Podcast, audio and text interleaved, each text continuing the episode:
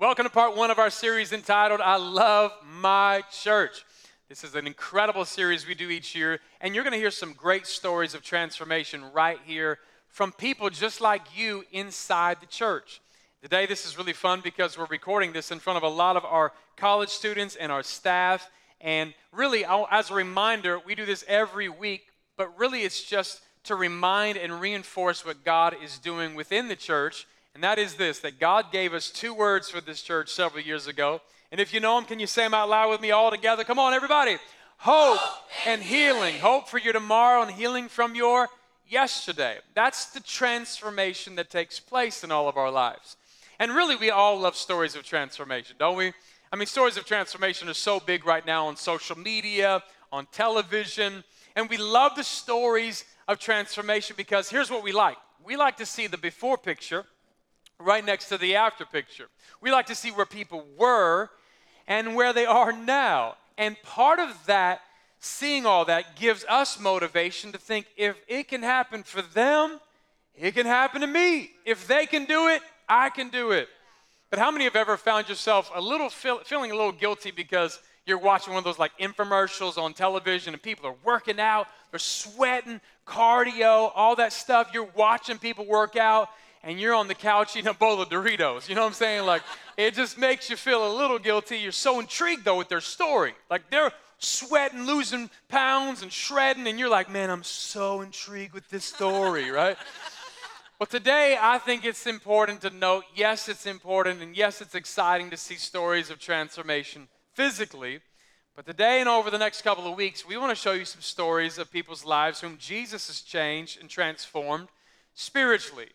And I want, to see, I want you to see your investment in the church. I want you to see your investment in your time and your giving and your praying, what that's done in the life of the lives of so many people here in this Bay Area. And to think about it, 14 and a half years ago, the church started with 22 people, and now the church is over 4,000 people on a weekend, all because of what you do week in and week out.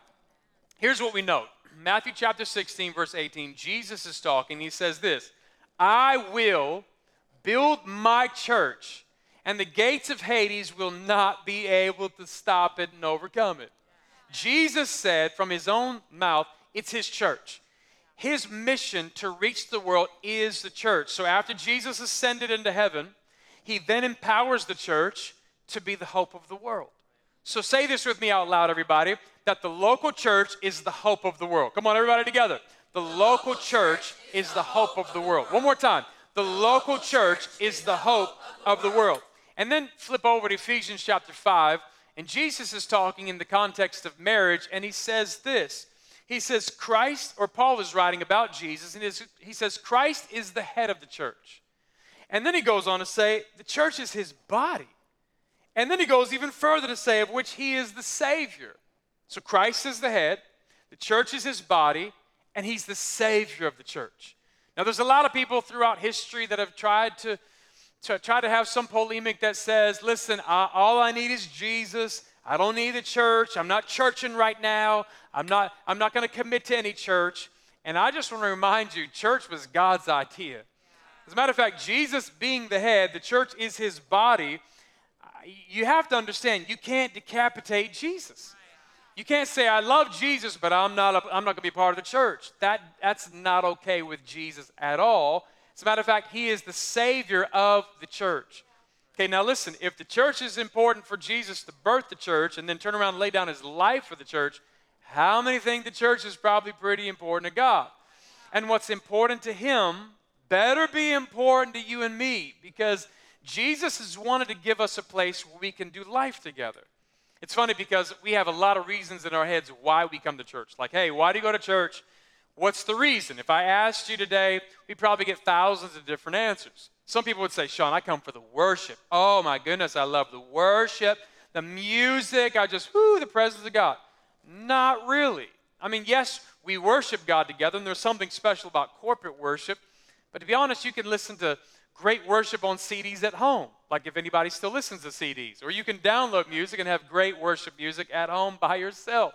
Some people say, Man, I come for the word. I want to hear the preacher preach it. You preach it, preacher. Now I'm trying to preach, but you can honestly listen to great sermons at home. The only thing you can't do uh, alone is love. And Jesus wanted to provide a place where this can take place. And the context is found inside the church.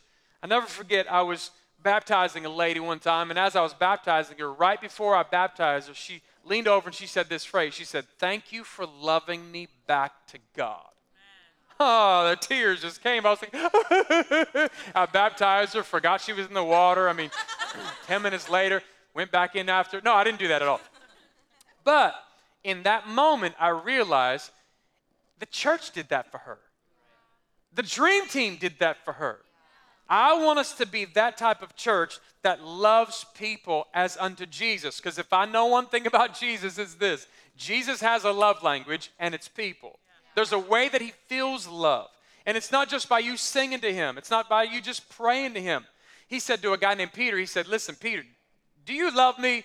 And Peter's like, Yes, Lord, you know I love you. And Jesus didn't take his word for it. He said, I'll know that you love me when or if you feed my sheep, if you tend my lambs. He wasn't talking about sheep, sheep. He was talking about, he's talking about people. If you get involved in the needs and nurture of people. And Peter would go on to be one of the greatest leaders of the early church.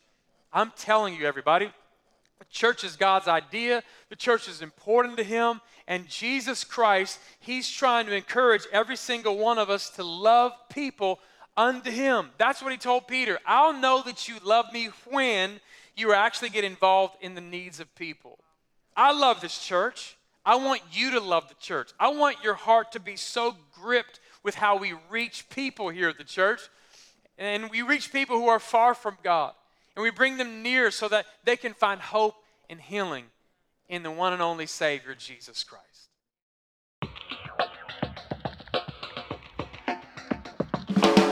This is one of my favorite series all year long. I Love My Church series is really based around the stories of people inside the church, stories of life change and transformation, and I can't wait for you to hear some of these stories. Right now, I'm riding with Gabe. Gabe is driving He's not the safest driver, uh, a little crazy if I was to be honest, and I'm not sure if I would pass you if I was your DMV instructor. So currently we are trying to find our way to their house. The road that we're supposed to take is detoured, it's closed. Pray for us, but I think we'll get there eventually. Today I can't wait for you to meet this amazing couple, Justin and Amanda Ratto. They drive all the way from Discovery Bay every week, and I can't wait for you to be inspired by their story Well, if the sign says so.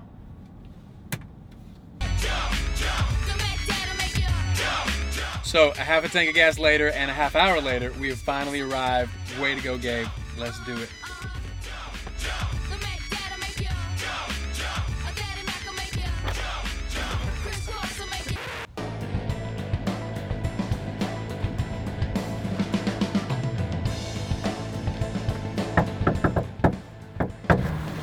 Universal knock for every. They do have a dog. That's a large dog. Fellowship Church Home Invasion! Hey, guys. You love your church? We do. Oh, yeah. We do. Do you love your church popping in on you like this? Uh, yes. surprising. Come on in, let's get started. Pastor Sean, you want to meet the mini pony? I've heard about this dog. How old is it? She's nine. Nine years old. Oh dear God. That, Go say hi. That's Tonto's horse right there. Say Hi. She's cool? She's good. You're not gonna bite me? Nope, she'll just make you scratch her neck. All right, look at this, guys. This is a horse. look at this bone. This is her bone. What's her name? Callie. Callie. There's more than bone. You like this bone? Justin, Amanda, thank you so much for taking time with us today. I'm so excited for the church to hear your story. And you've been coming now for how long?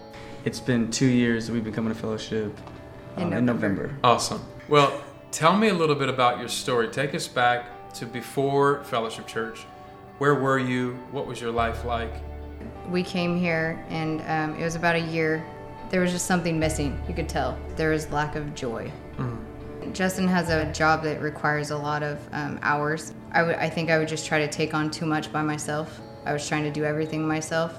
I remember one day he came home. He came home early to surprise us and I was sitting at the counter and I was just crying. because I just felt so anxious. I knew I could be better. I knew I could be a better mom. I knew I could be a better wife. And when she was crying, like, and I was being stubborn, I knew exactly what it was. I just, I didn't want to give up worldly things. I was drinking a lot. It was affecting our relationship with my wife and with my kids. Everything physical and material we had, and we were so unhappy and so unsatisfied. We were actually worse off. I wanted to be strong for my family. I knew I could be a better husband. I knew I could be a better father. Um, I've experienced the Lord before and I've strayed. How did you hear about the church? So my kids used to be in gymnastics with somebody who went to the church, and uh, one day she had told me, she said, "Hey, if you guys ever want to try a church, because I told her we were kind of looking, she said um, you guys should try fellowship." It took us about a month um, till we finally got to go. We went in, and it was just it. It's it's you can't explain it. All of the age differences, all of the diversity all of the love. Like I have never heard somebody say I love you so much. It's like real love. It was too genuine joy to be actors. Like you could fake happy, they weren't faking happy. we were invited to a small group and it's called Freedom. They told us it was just good. You just had to do it. The relationships that we gained in those in that small group. We know that we can text them on drop of a dime and they would be there for us. We've gained some of our best friends out of those groups. That's where the joy came in and that's where um, that's where I started really growing. Um, at first, I was a little skeptical.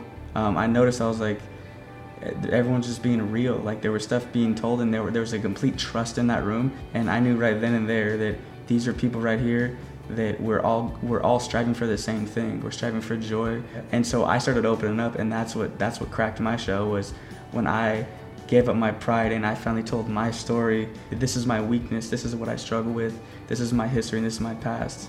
And so when I stepped out and did that, it, it changed everything. After that, I was all in, all in. And that literally changed everything.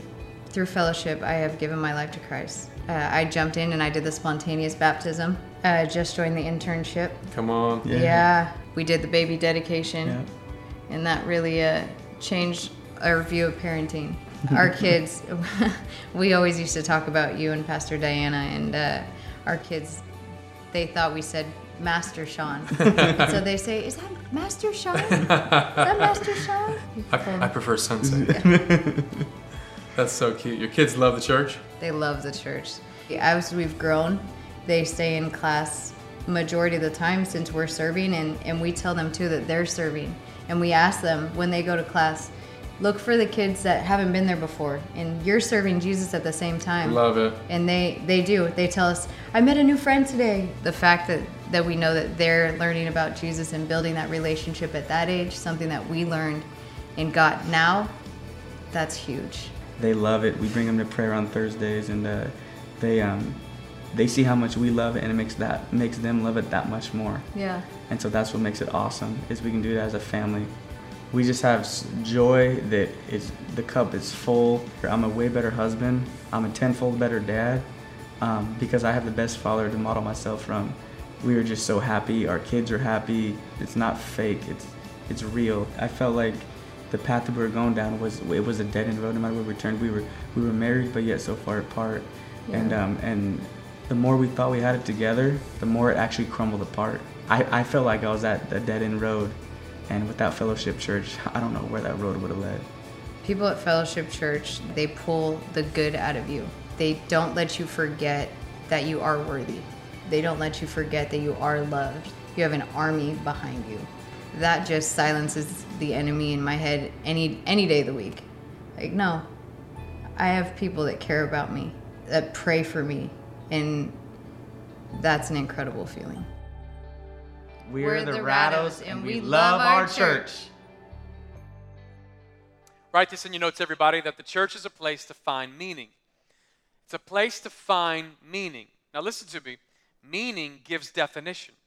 A lot of people are searching for meaning. What's the meaning of life? What they're really asking is, what's the def- definition of life?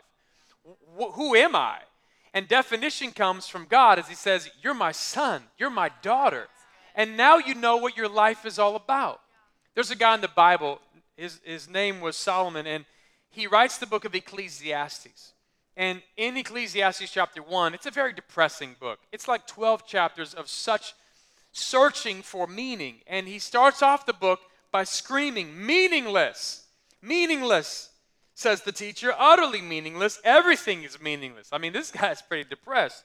And he was wealthy, he had everything his heart could ever want and ever desire, and yet he still is crying out, Life is meaningless. Then he asks and goes on a rampage and a rant saying, What do people gain from all their labors at which they toil under the sun? Generations come and generations go, but the earth remains forever. The sun rises and then the sun sets, hurries back to where it rises. The wind blows to the south and then turns to the north. Round and round it goes, ever returning to its course. All streams flow into the sea, and yet it's never full. All things are wearisome. He's like, I'm just so tired of it all. He had all the money he could want, he had all the women he could want, he had all the, the, the musical in- it wasn't just like the musical instruments. He would hire the band and come perform for him he had gardens. He built structures and, and, and everything his heart ever thought it wanted. And he says i'm just so tired of it all more than anyone can say. What has been will be again and what has been done will be done again. There's nothing new under the sun. Is there anything of which people could say hey look this is something new? He says no it was there already long ago it was there before our time. No one remembers the former generations, and even those yet to come will not be remembered by those who follow them. He goes on for 12 chapters to describe how meaningless life is without God being first. And then, chapter 12, verse 13, he comes to this conclusion. He says, All right, all has been heard. Here's the conclusion of it all. Here's what life is all about. It could be summed up in two things, in his opinion, which he was the wisest man who ever lived. He said this fear God and keep his commands. Like honor God, put God first, and live for God. That, that's when you'll begin to find meaning in your life. It won't come from any other direction. And emptiness, the Rattos are talking about how empty they were. They had it all. They had the, they're, they're, they were satisfied with where they were financially, their house, their cars, the fun stuff they did on the weekends. They were trying to do whatever their hearts desired, and yet they were still so empty. Can we all agree emptiness is a deep seated emotion? And it's a crazy feeling because at first you're like, man, I don't want anybody to know. So on the outside, it looks like you're doing great, and people are asking, how you doing? Oh, fine. And you look good on the outside, but on the inside, you're nothing but a shell of a man, a shell of a woman. And it's a crazy feeling because at first you think, well, maybe I could fulfill my life's calling or fill my life with money or position or the bigger house or the bigger car. I'm just telling you, you will be let down every single time because nothing in the world permanently satisfies. I said, nothing in the world permanently satisfies. Only Jesus could do that. It comes from a solid relationship with Jesus, and the Rattos found that meaning here at church. They went from a life of feeling so empty to now coming to church, finding real love, finding real joy, real relationships, and now their whole family comes and they're serving to make a difference in other people's lives. That's what's so incredible about the church. And you know what's even crazier? Is that their family's life has been saved, their marriage was restored, their kids are now coming, they're all serving, and it all happened because one invitation came to them at a gymnastics class. Justin's gymnastics class. No, it wasn't his class, it was his kid's class. I'd hate to see him doing any type of gymnastics. But write this down in your notes, everybody. You never know who's one invitation away. One invitation away. It's all it took. It, they were so desperate, so searching for meaning, and in a place they were not expecting it at their child's gymnastics class. Somebody from the church just said, Hey, I'd like to invite you to our church. I love Luke chapter 14. Luke chapter 14, verse 23 says, The master told his servant, and Jesus is talking, and really he's using an analogy about his house, and he says, Listen, I want you to go out into the roads, into the country roads and the lanes, compel people to come in, and read the next part of the verse out loud, everybody together. So that my house will be full. God's heart is that his house is not empty, but it's filled with people from all different walks of life, from all different backgrounds, from those who are hurting and broken to the up and out and the down and out. And Justin and Amanda are those people. They were up and out, but they were still out. they still felt empty, and it took one invite that changed their life. They came to the church, and from Justin's words, he found real love that they had been searching for and didn't even know existed. And what's crazy is that after God changed their life, we shot this video at their house. We parked down the street, and as we're walking to their house, a lady drives up and she's like, Pastor Sean, what are you doing in our neighborhood? Like, oh, I'm, we're going to shoot a video. And she's like, oh my gosh, you're in our neighborhood, you're on our street. How cool is this? And as I'm talking to her, another lady drives up and says, Pastor Sean, what are you doing in our neighborhood?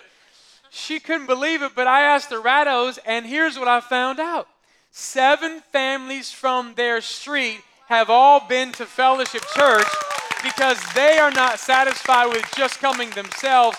They want everybody else now to experience the hope and healing that they found. That's the heart of God, everybody. God wants his house to be full. He wants his house to be changed. And I want to encourage you to take those little invite cards in your chair today and pass them out to your friends, your family members, schoolmates, anybody that you could think of because you never know who's one invitation away. What's the worst people could say? No. What's the best thing that can happen? You can change their life and generations to come all because you simply invited somebody to church to experience the love of God. Jesus healed their marriage, Jesus healed their lives. And in Acts chapter 5, verse 42, we see kind of the model that God gives in the early church. The Bible says, day after day, every day, they met in temple courts, say big church, big church. and then they met in house to house, say small groups. small groups. They never stopped teaching and proclaiming the good news that Jesus is the Messiah. So God brought Justin and Amanda freedom. He restored their family, and now they're leading small groups and they want to change everybody else's life. I love that. That's the heart of God. And now you're thinking, how, how does that apply to me? Well, we're now seeing this story of transformation. And we look at them and we say, if God could do it for them, He could do it for me. Come on, say that out loud with me, everybody. If God could do it for them, He could do it for me. They found meaning, and now they want everybody else to experience the same grace that they have experienced. They've gone through Growth Track, they've been through the Dream Team. At some point, we realized, like Justin and Amanda, that there is purpose, that you can find meaning in life. And they're inviting everybody that they can. Here's what I want to reiterate to you. We say this a lot, but you'll never really understand what this church is about until you bring somebody to the church who's hurting, who's broken, and you watch as they lift their hand for salvation at the end of a service you see Jesus restore their life through the things that we lay out the growth track, the dream team, the small groups. That is when you're going to stand back and say, Oh, now I get it. The church is not a place just for me to get information, it's a place for me to give my life so that others may know. Really, there's four things that we do, and they're really simple.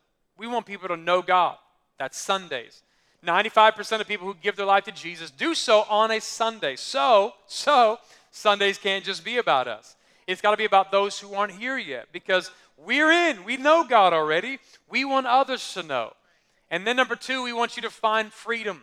And that doesn't just happen. I mean, that really happens in the context of relationship. Jesus is the one who brings healing, but he's chosen to do this in the context of relationships, James 5 16 says.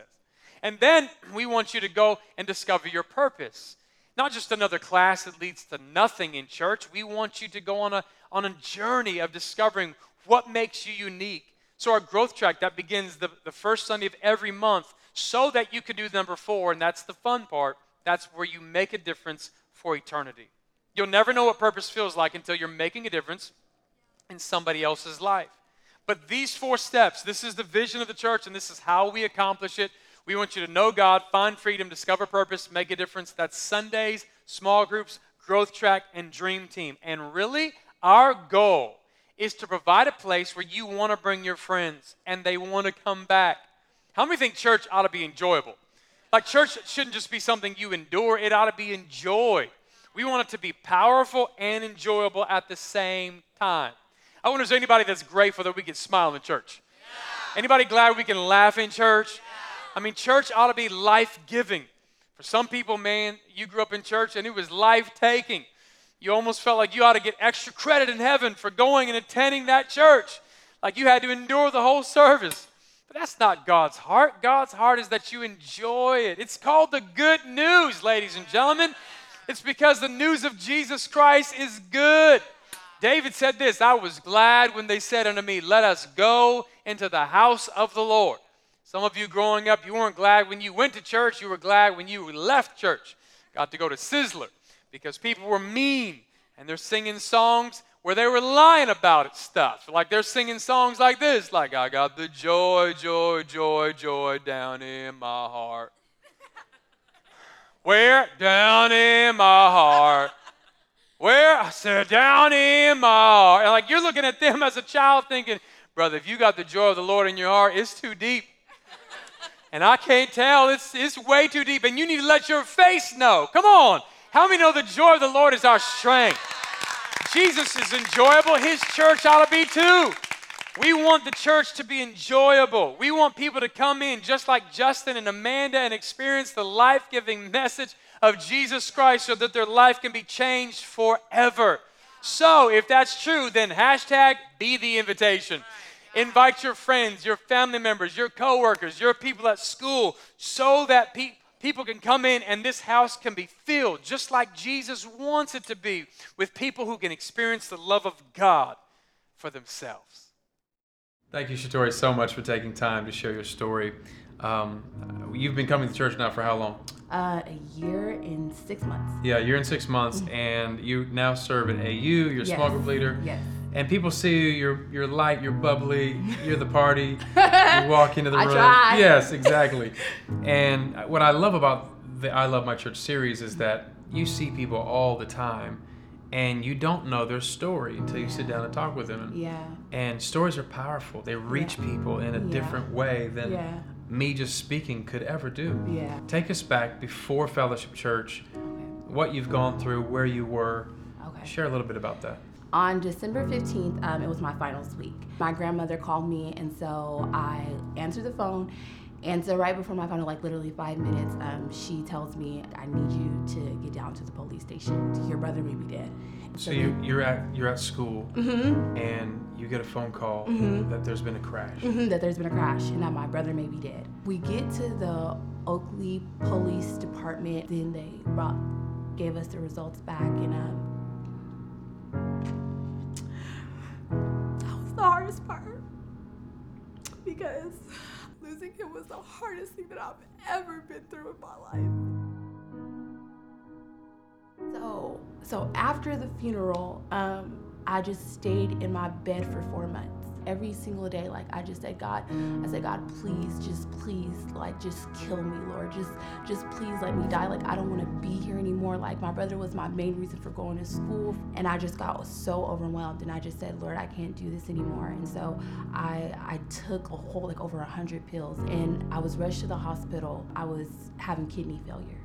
And so i was and i was so upset because I was just so desperate to die. So when I was in the hospital, that was another moment for me where God is saying it's, it's not time. There's purpose. There's you. Your purpose has not been fulfilled. I realized I was like, you know what? He's not. He's God. You're not gonna allow me to just leave this earth. So what do you want me to do? So I cried out to God for like the first time, like, Lord, what do you want me to do?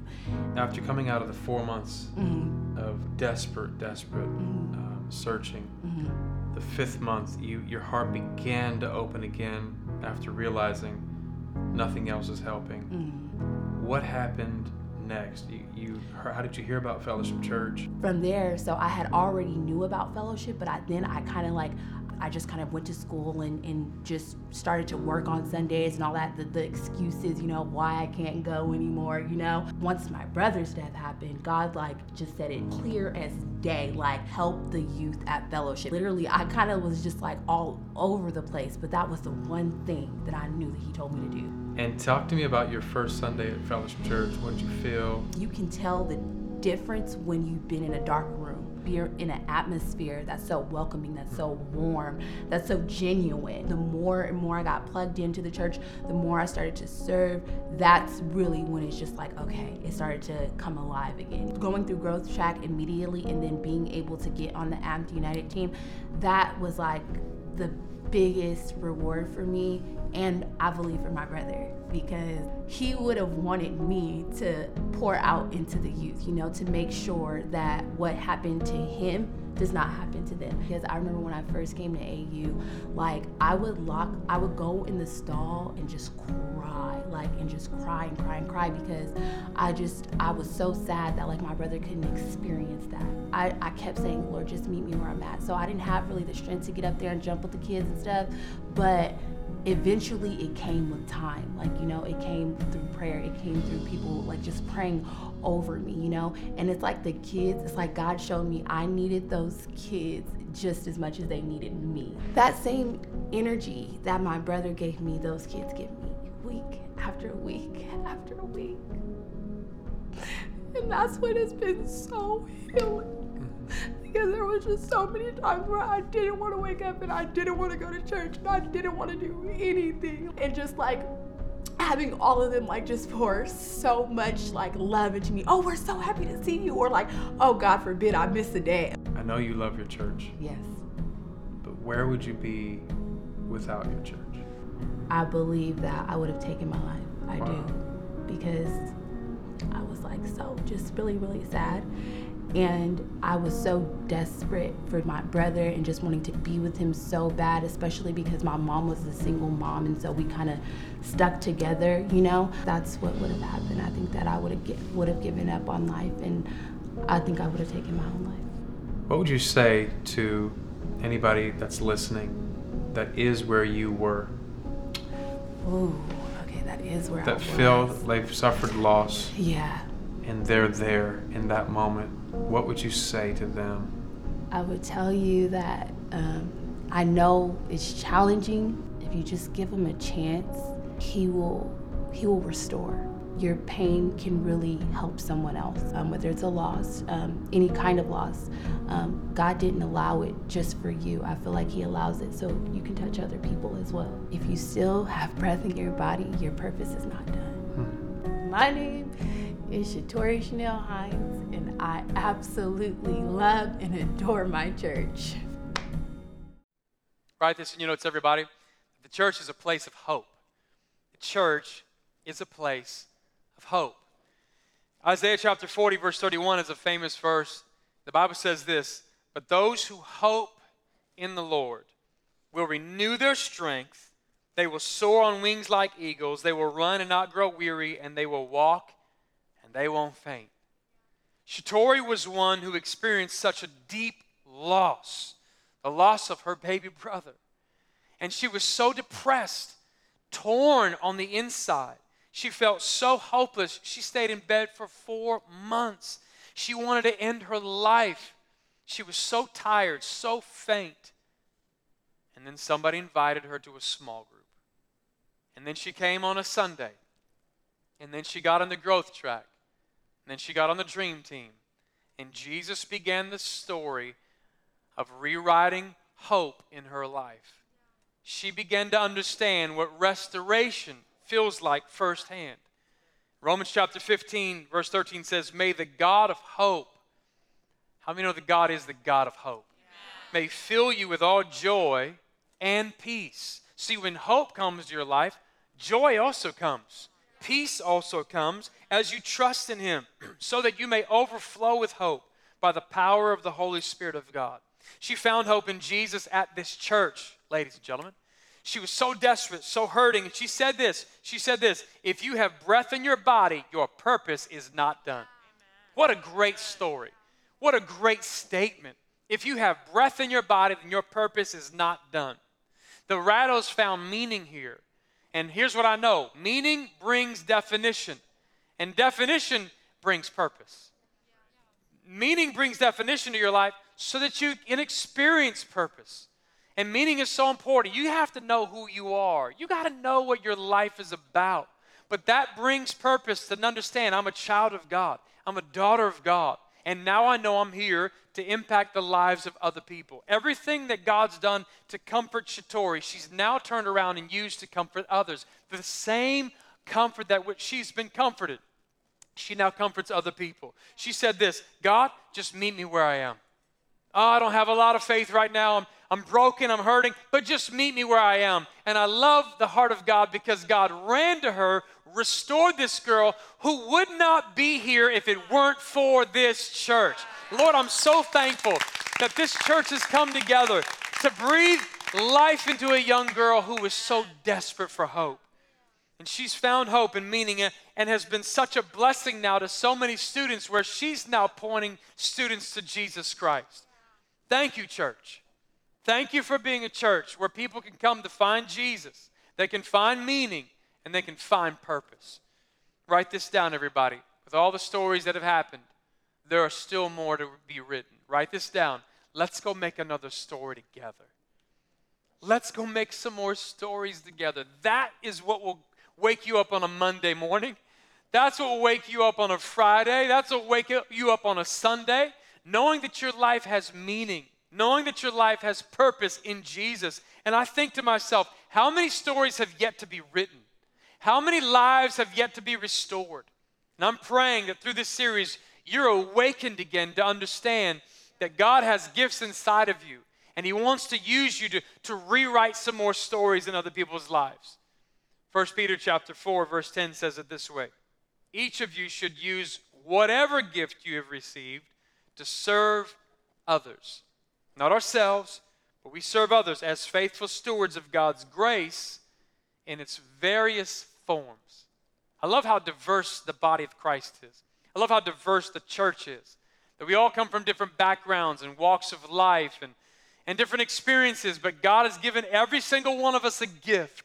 And he turns around and says, Now I want you to use that, use that this week to reach somebody and bring them back next Sunday.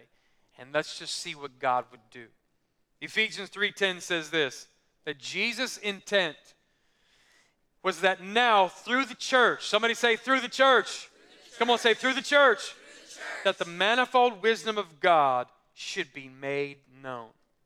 I love Jesus. I love his church. And I love the fact that He allows us to participate in helping people come to know the love that He has to offer. He's transformed our lives, and we're now going to do everything we can to see other people experience the same transformation.